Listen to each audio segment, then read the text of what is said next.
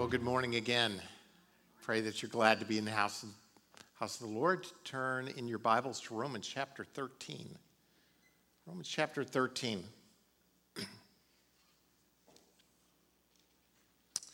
As you're turning there for a second, just imagine in your head uh, that some football coach has come on the scene who is like winning every single thing and is competing in such a way that um, uh, Alabama fans and Auburn fans get together to go talk to this guy.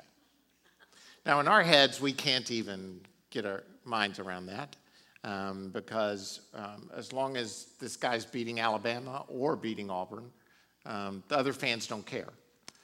Um, but in Jesus' day, he faces a circumstance where he is out teaching, and two groups of people come to him. It says, Then the Pharisees, this is in Matthew, as you're turning to Romans, I'm going to set up uh, Romans, but then the Pharisees went out, laid plans to trap him in his words. They sent their disciples to him along with the Herodians. Now, we don't pick up on this is like Auburn and Alabama getting together. Um, the Pharisees were a religious sect, they hated the Romans. They didn't want the Romans to be around. They were trying to undermine. They were doing what they could, but they're a religious sect. The Herodians uh, are part of Herod's contingent. They liked the Romans because the Romans had established Herod in power. They're not a religious sect, they're more politically minded. So you've got this religious sect, this political sect who hate each other, coming together, planning against Jesus coming against him to try and trap him, lay a trap for his, in what they're asking. You know, sometimes uh, people have said that um, you, can, you can tell who Jesus was not by the friends he made, but by the enemies who came against him. And in this case, you see that clearly. Goes on in Matthew 22 and says this Teacher, they said, we know you are a man of integrity and that you teach the way of God in accordance with the truth. Now remember, these two groups hate him. So you know they're kind of being subtly engaged with him. They're saying, hey, teacher, we know. You're a man of integrity. You speak nothing but the truth. They're really trying to trap him. Trying to, hey, look, you're not swayed by men because you pay no attention to who they are. We've seen that firsthand they're thinking. Tell us then, what is your opinion? Is it right to pay taxes to Caesar or not? But Jesus, knowing their evil intent, said, You hypocrites, why are you trying to trap me? Show me the coin used for paying the tax. They brought him a denarius, and he asked them, Whose portrait is this and whose inscription? Caesar's, they replied. Then he said to them, Give to Caesar what is Caesar, and to God what is God's. When they heard this, they were amazed, so they left him and went away. We've gone through this verse a little bit as we started this series called God and Country, and I've, I've tried over the past weeks. I'm not even going to try and review the last because we're in Sermon 6, and I'd spend my entire time reviewing.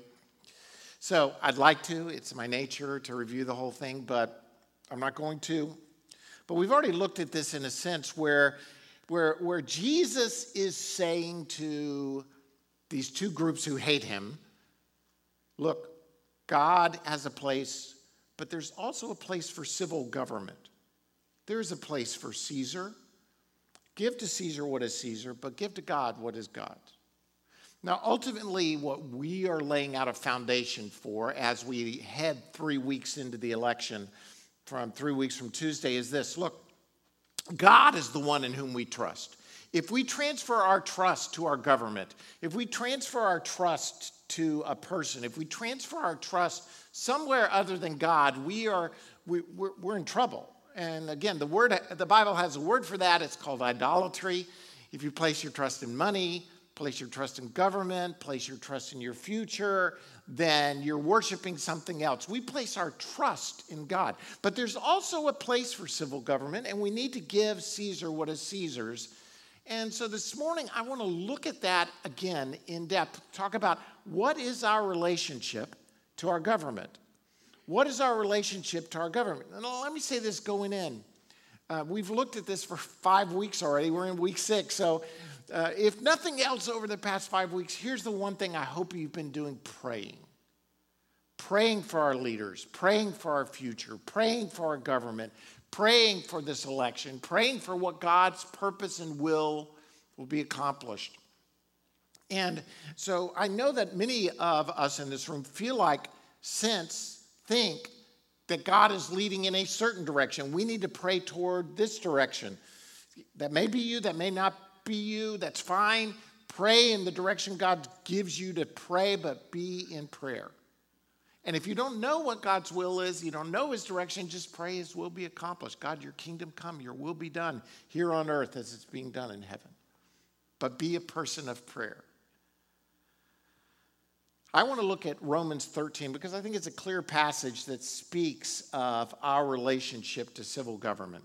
And I think Paul, in many ways, in this passage, echoes some of the things that Jesus has already said and Peter will say. And again, please, you're dropping, if you're first time here, welcome. We're so glad you're here. But uh, if it is your first time, you're dropping in in week six of this series. So there's been a lot of groundwork laid. I, I, told you a couple of weeks how you should vote. So, no, I'm just kidding. I didn't tell you. Some of you are like, what? Did I miss that one? No, I, I talked a little bit about um, um, things that Christians should be consider, considering when they vote. And I hope you listen to that. And last week, Gabe did a great job talking about listening, how we need to be listening to each other. Now, today, I want to talk about our relationship with with government. And I, I, am always I love the, chap, the book of Romans. I've taught through it many times. It's, it's just a, a rich, rich verse. Uh, cha- um, thank you. it's a rich, rich book. And so, in chapters 1 through 11 of Romans, Paul lays out some of the richest theology in the entire Bible. I mean, it's just um, being justified by faith. Um, the righteous will live by faith. How, how do we become righteous? Uh, what does that entail? What is God's relationship to different groups? And then in chapter 12, and I just summarized badly uh, um, Romans 1 through 11, but in, in Romans 12, he flips and he begins what's called the practical section of Romans, which he does this in a lot of his books, where he, he lays out theology and then you get to a therefore, where he's going to say, okay, in light of everything I've just told you, therefore, I urge you, brothers, in view of God's mercy, to do what? Offer your bodies as living sacrifices. Why? Because this makes sense. It's your spiritual act of worship. It makes sense. For 11 chapters, I've told you how you're justified by faith, all the ramifications of faith, how Abraham lived by faith, how we get to, to, to, to jump in in this great pool of righteousness because of faith. Therefore, because of everything I just told you, offer your bodies as living sacrifices. Not because it's unreasonable, or just in light of this, it makes sense. He then goes on, and in verses 1 and 2, I'm getting to 13, just hang on. In verses 1 and 2, he says, I'm going to tell you, but in light of all of this, what is your relationship to God like? You're, you're, you, as a believer in faith, what's your relationship to God? What is your relationship to the body of Christ? Uh, because that's how we live. How is your relationship to other people? God, church, others, right? And then we get to chapter 13 where he's going to say, now, here's your relationship to government and authority. So I don't want to pull chapter 13 out and just say, hey, it's just an isolated passage. Paul has spent 12 chapters telling us why this makes sense. Why this makes sense.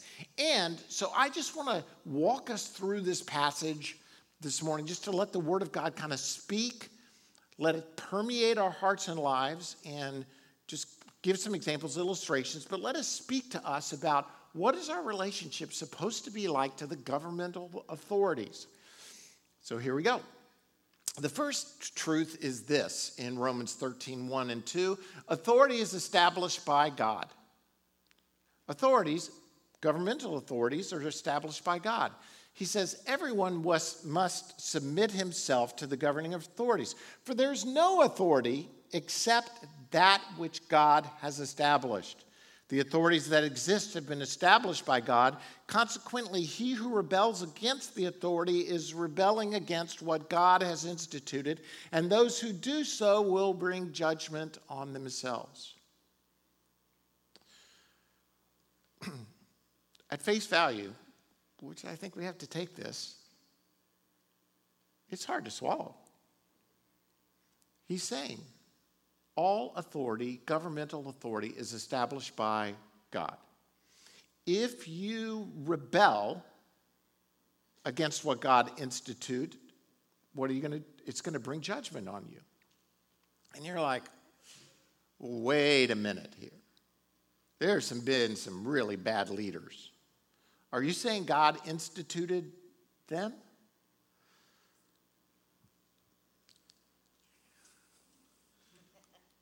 I'm saying that the Bible says that God instituted them. It is hard for me to step into that. Only by faith can, even, can I do it. Can I say, I, I, I don't understand all the ways of God? And it causes, even, even this idea at times causes people to turn away from the church. How, how can God, how could God allow Hitler to come into power?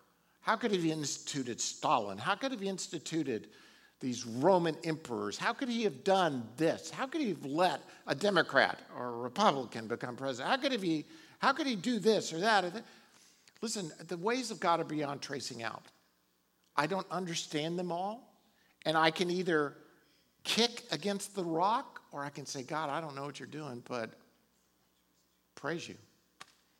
I'm going to trust in you. That's why this whole series is entitled about us, God and country, us trusting in God, our first trust. In God we trust. Over the history of the Bible, you see where people speak of this truth. Daniel says this to Nebuchadnezzar, who has destroyed his nation who's taken all these people captive, and he's basically a servant or a slave in Nebuchadnezzar's court, and he says, Praise be to the name of God forever and ever. Wisdom and power are his. He changes times and seasons. He sets up kings and, dis- and deposes them. He's giving praise to God who does it. In John, Jesus is speaking to Pilate, and he says, You would have no power or authority over me if it were not given to you from above. Now, of course, he's speaking to Pilate kind of in this like judgment relationship, but he's also speaking basically as a governmental idea that you only have power because God established it. And I think that's important for us to hang on to, to understand in faith, because we we as a uh, democratic society, we honestly believe that we're the ones who are establishing authorities. Now, we have a part to play, which is interesting. I've talked about that already. We need to be good stewards of what God has entrusted to us. I believe Christians should vote because it's part of our stewardship as governed within the system that we have. But ultimately, it's God who places. God who places things in and, and where they should be. Okay, let's move on to the second, uh, because it's really the third idea, that truth that I'm going to spend most of my time talking about. You're like, okay, well, let's get there. Authority assumes responsibility. Authority assumes responsibility. Those in authority have a responsibility. For rulers hold no terror for those who do right, but for those who do wrong, but, excuse me, I didn't read that very well. Let's do it again. Pretend I didn't say anything. For rulers hold no terror for those who do right, but for those who do wrong. Do you want to be free from fear of the one in authority? Then do what is right, and he will commend you. For he, the one in authority, is God's servant to do you good. But if you do wrong, be afraid, for he does not bear the sword for nothing. He is God's servant, an agent of wrath to bring punishment on the wrongdoer. So I, I, highlighted these two things in red so you can answer the question very easily. What is the responsibility of those in authority? To do us good and to bring punishment. To do us good, for our good, to build up the common good of those that are under their care, and to bring punishment. Now, as far as doing good is concerned, we need to set up, and we live in a society that supposedly this can take place, where we can build each other up from a societal standpoint. But ultimately, we understand that all goodness flows from God. And so we, we need to, to encourage and pray for our government to, to do good. If you read this passage and you delve into the Word of God just a little deeper, where he says, For he is God's what? Servant. If you look at the way servant is diakonos, deacon, he is God's deacon, he's God's servant. You know, Jesus makes it clear that when he washes the disciples' feet, and he said, the, the Son of Man did not come to be served, but to serve. And he's, he talks to them about how bad authorities lord it over, they take advantage of, they demand rights, they demand respect, they demand a certain place, they, they take, they don't give. But really, he's saying the higher up you go, so to speak, the less rights you have. Uh, to me, this could be a, um, a civics lesson that I, I, know all of our leaders are not godly leaders, but this is a civics lesson that says, look, I want to be in, I, I want to, to, to be a politician. I want to go into civil government. I want to go into, but I want to know that as I go and as I get elected, I don't get more rights, I don't get more um, privileges, I lay them down because I am a servant. Why? Because this is not about me becoming good, this is about my ability to do good. Think of how that would change our entire governmental system. If we could somehow instill this, and Paul is not, by the way, Paul is, Paul, remember, Paul is writing, where's this book titled to? Romans. He's writing to a church in the center, the capital, where there's an emperor where there's, you know, there's no democratic system here. And he's writing, this is the role of leaders, no matter what kind of government it is, to do you good. But I think it's also, by the way, I'm going to digress just one second. But I think this is also the idea that we as parents, we as church leaders, we as people in business, we should understand that part of our responsibility when we're in authority is we lay down our rights for those under authority. We give away our lives. It's not what I demand. You know, the picture of the dad sitting in the recliner with the remote and the beer, ordering everybody around because this is his little kingdom, is messed up. Really, the dad, the dad should see himself I, I get to serve. This is my family. I'm going to serve my family so that they will be built up. I want to do them good. Carries across the board. And to bring punishment for those who are the wrongdoers. They bear the sword. He says, For he does not bear the sword for nothing. They bear the sword. Now, for many of us, when we see this bear the sword, we think of. Um, we think of army. Uh, we think of, okay, he's a soldier, he's an army. They, they, the bear the sword must be against another nation, this must be against those. But really, Paul uh, is speaking to, I don't know how to word this otherwise, but he's speaking to the police of his day. So remember, in Paul's day, the army served as the police force. The Roman guard served as, I mean, you've seen, every, all of us have seen some um, adaptation of the life of Christ. And it's always the Romans, they're there, they're the ones who are everybody's afraid of because they have the sword. They're serving as the police forces. If there's a problem, if the fight breaks out, who they call? They call the Roman guard. So they, they were the police sword, and they literally had a sword. And so Paul is speaking to um, this group and saying, look, their responsibility is to keep order, to help those who are doing good keep doing good, and to punish the wrongdoer. And you don't have to be afraid. Now, I'm going to speak just one second about the whole defunding the police thing, um, because um, it's, it's, I've never even heard the phrase until the last six months, honestly, defund the police. And um, Paul is saying, I think that having police to punish wrongdoers is a good thing. So we need that.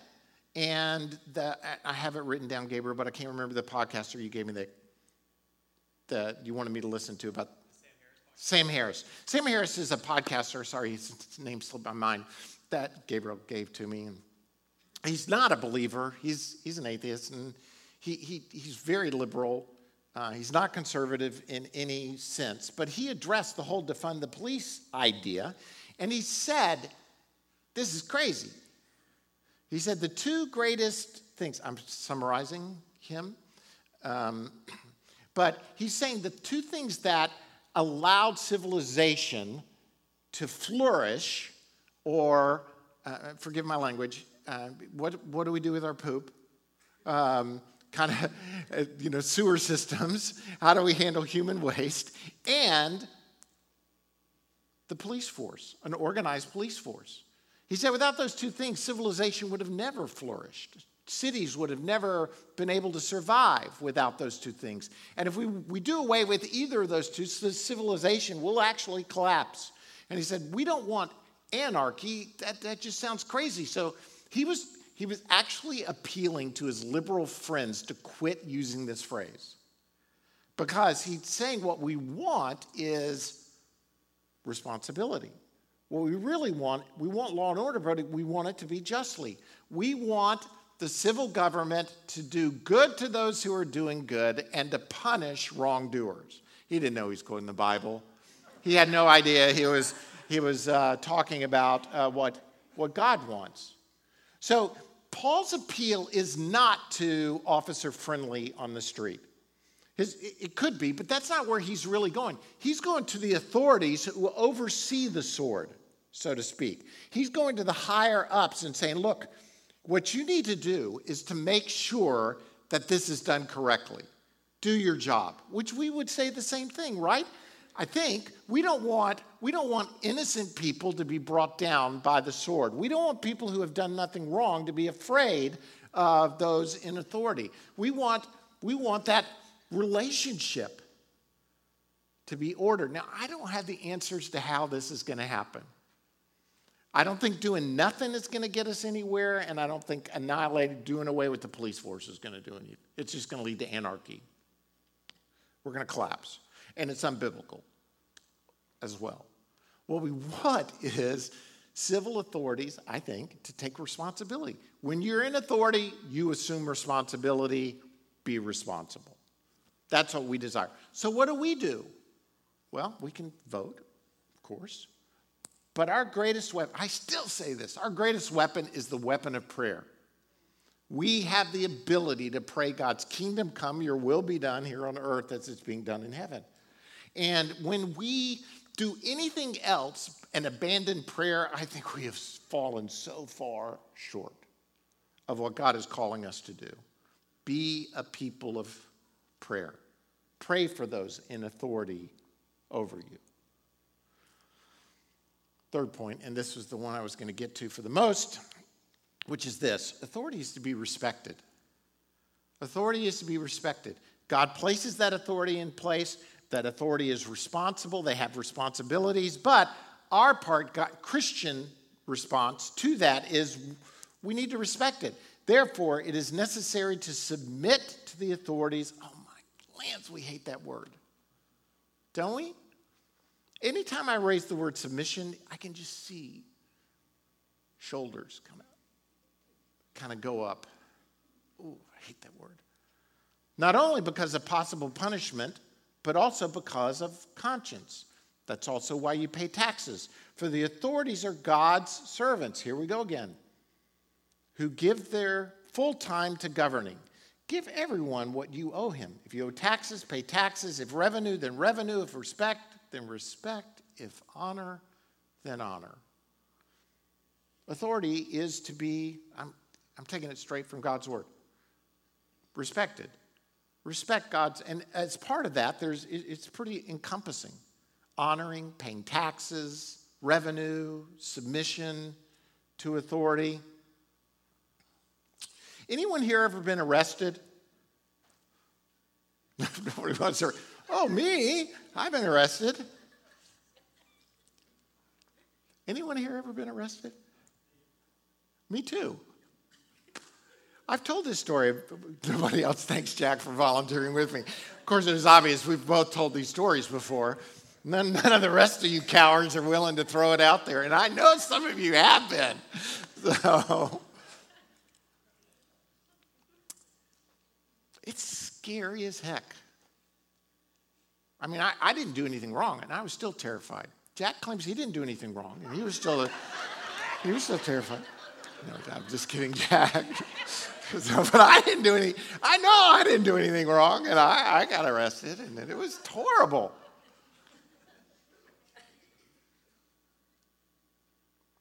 I had no trouble at that moment submitting to the authorities.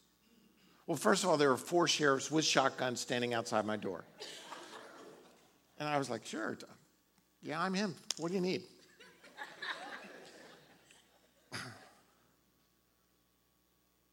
but in the norm of life, we don't like this submission word.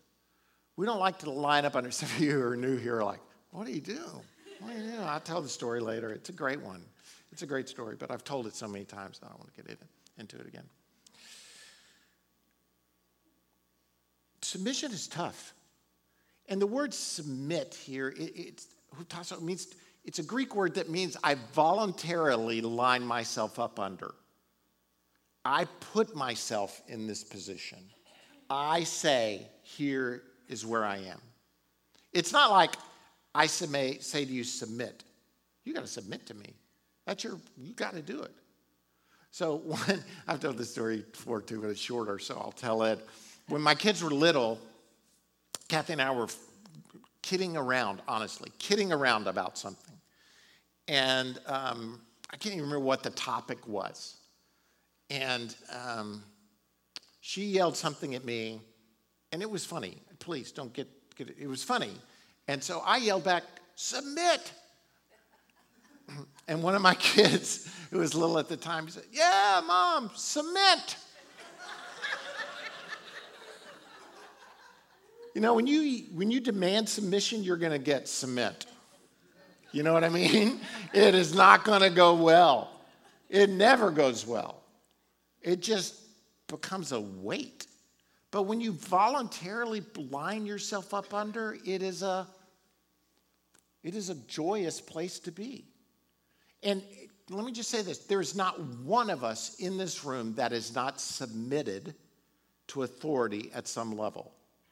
There's mutual submission in marriage. There's, there's submission to the governmental authorities. There's submission to spiritual authorities. There's submission. And if you see it as somebody bossing you, then you've missed the point. But if you see it as an order of God that is glorious and protective and life giving, then it will change your whole perspective. And I know we've, in our society, we've used this word submit in such a way that it, it, it becomes weight.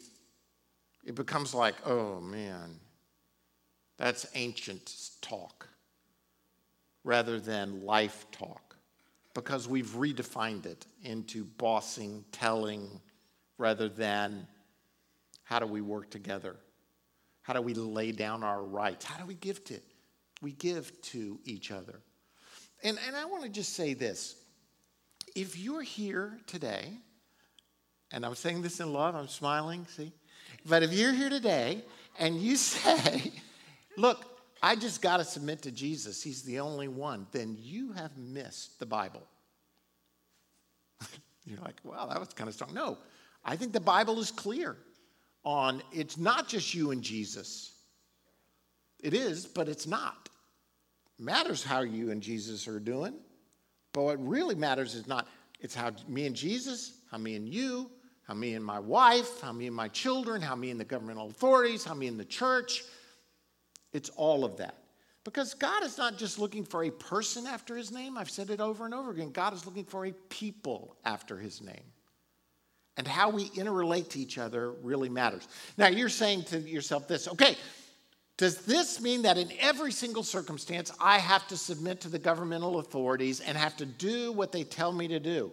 I mean, look at Peter. He says in uh, 1 Peter, submit yourselves for the Lord's sake to every authority instituted among men, whether to the king, the supreme authority, to the governors who are sent by him to punish those who do wrong and to commend those who do right. He's, he's really almost quoting Paul here, saying it's the governmental authority. He's quoting Jesus, really, but he's quoting Paul as well to say, look, it's, you submit to the governing authorities because they are here to do you good and to, to punish those who are right. This is the same Peter who said when he was just ordered by authorities to quit preaching the name of God, we must obey God rather than men.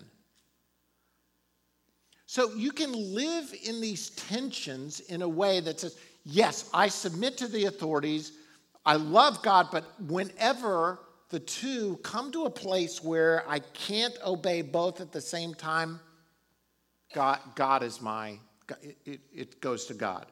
Now, I understand that the moment I do that, the role of the government hasn't changed. They're still, in their eyes, to punish wrongdoers. So that means I'm taking a risk, right?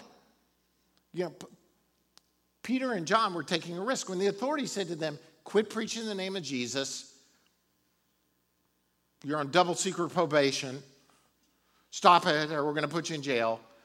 They said, we got to obey God rather than men. You're going to have to do to us what they do. You do. Now, God, you know what happened? They did get put in jail. You're saying, well, my prosperity doctrine says that it's never going to happen. This bad stuff isn't going to happen. It's, yeah, you're going to put yourself at a risk.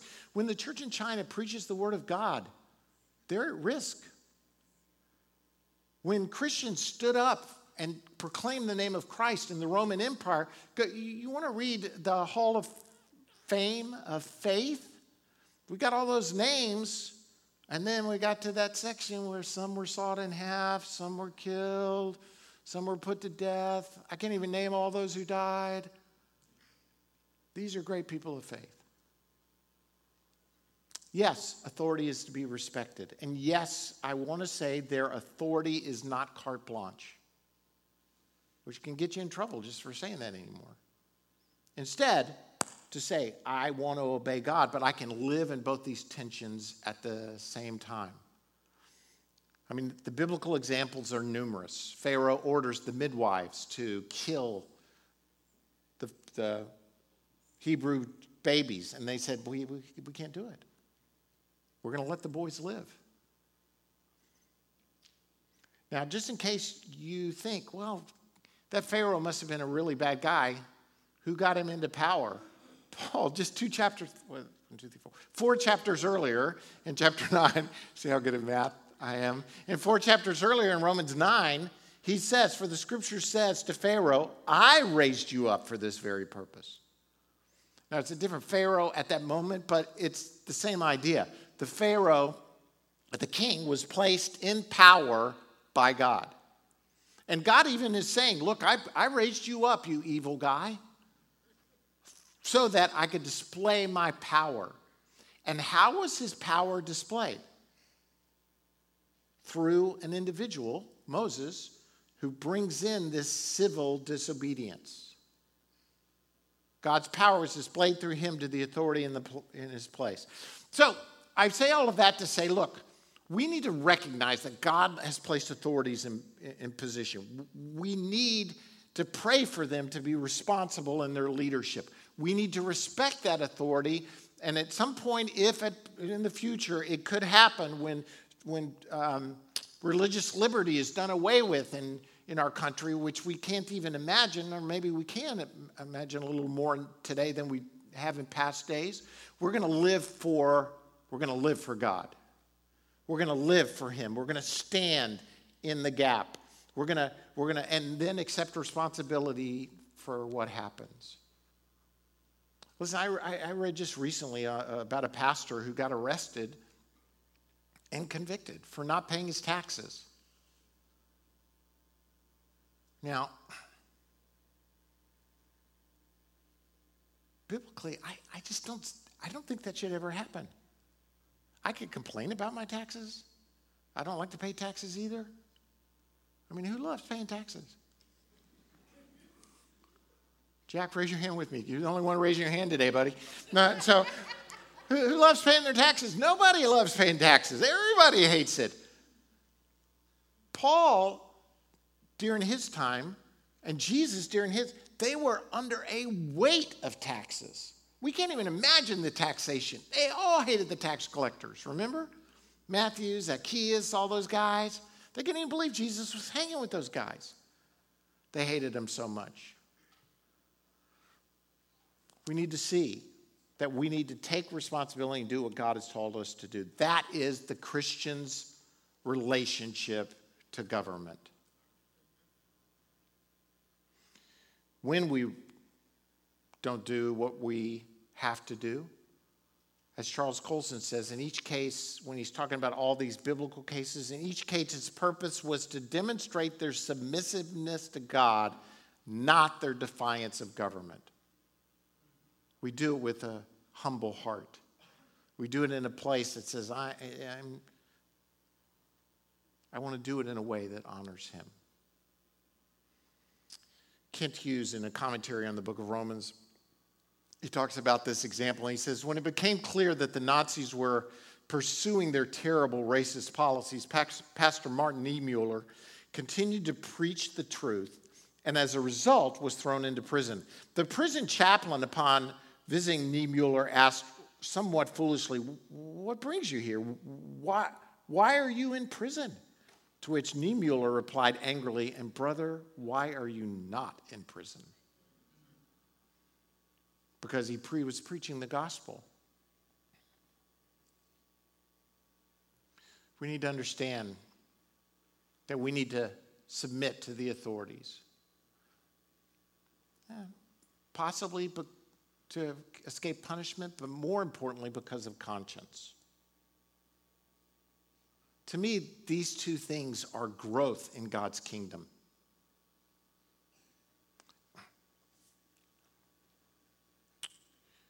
When I was a young man, teenager, I have to confess. Like he's confessing a lot of stuff today. This is good.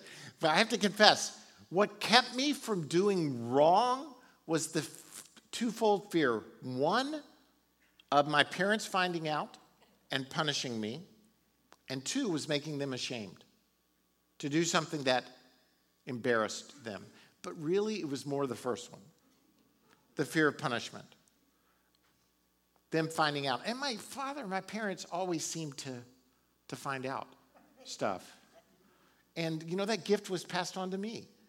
And so my children will say, I don't know how he knew stuff, but he seemed to know. Fear of punishment. That is what motivates a lot of people, right? To not do wrong. Afraid of getting caught, afraid of getting punished. But I think Paul is leading to a higher thing that, that because of conscience. When I was young, I was afraid of getting punishment. But once I was outside of my parents' boundaries, so to speak, I started acting rightly because it, it, was a part of me. It was part of my conscience. More importantly, is because I was saved and the Spirit of God indwelled me. The Spirit of truth guided my life and my conscience. Not just my human conscience, but the spirit man within me. And I think that's what Paul is saying. Look, authorities, don't, don't don't just do it because you're afraid of the punishment they may bring. Instead, let's do what's right because that's who we are. We are a people of conscience. There's a prayer by Clement of Alexandria, who was um, one of the early church fathers. As a matter of fact, he writes this letter to the Corinthians in 100 AD. Now, think about this. Uh, most, the first letter and second letter of Corinthians were, were probably written around 60 AD from Paul. And now, um, this guy Clement, who is of Alexandria but is in Rome, one of the, he's now one of the pastors of the Roman church. If you're from a Catholic background, he was the Bishop of Rome. You can go with that. But he was pastoring the Roman church. And he writes to the Corinthians, who are still out of control, by the way. You know, Paul writes two letters to Corinthians who are out of control. They're still out of control by 100 AD. And so he's writing to them and he says this. And this is a prayer that he gives to the church in Corinth. And he says, To our rulers and governors on the earth, to them you, Lord, gave the power of the kingdom by your glorious, ineffable might to the end that we may know the glory and honor given to them by you and be subject to them in naught, resisting your will to them, Lord. Give health, peace, concord, stability, that they may exercise the authority given to them without offense. It's a little rough translation, but he's praying for a, a terrible government. The emperors that are killing the church by 100 AD, who are, and he's still praying for them. I believe that's the call on us today. It is the call to prayer, to pray for those leaders who are in place and those who will be in place. Whatever the election holds come January, as we've said before, God's still on the throne. He still rules and reigns. And let's intercede for behalf of our leaders, for our nation. And I pray we really intercede for the church to become the church of Christ, the light that shines in the darkness. We're going to talk about that next week in a little bit. We need, we are called to live by faith, not by what? Sight. Not by sight. So, how do we be a people of faith? How do we be light in dark? Let me pray, and then we're going to worship for just a minute before we live, leave to proclaim that it's, it's God that we look to. It's not just authorities, not that we're praying for them, it's not to them that we look, but rather to Him. Lord, we thank you for this time. We thank you for this day. We thank you for your blessings that are upon us. Lord, Jesus, as we started the service, we believe that all the promises are yes in you, and our response is amen. And so, Lord, even in this tough teaching, really, uh, about authorities and government and submission to authorities and where we place ourselves, I pray, God, that we will have the faith to say amen because the promises are filled in you. Lord, today, as we go into this election, I want to pray for our president. I want to pray for our vice president, our senators, our congressmen, our mayors, our governors, all elected officials. I pray, Lord, that they will do their job of honoring those who do good and punishing those who do evil. And I pray it will stop getting mixed up.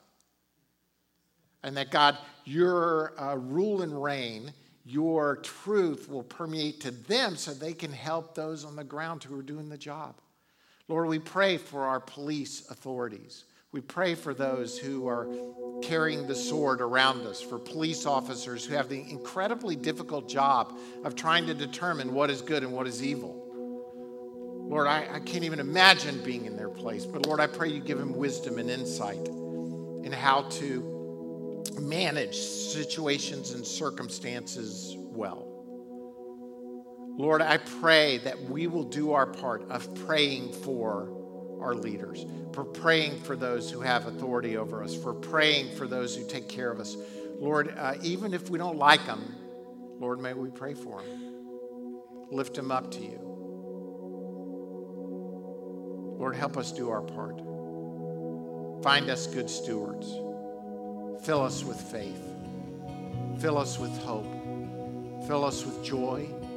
May your presence be manifest in and through us to the world around us. Thank you, Lord. Before we leave, let's just stand and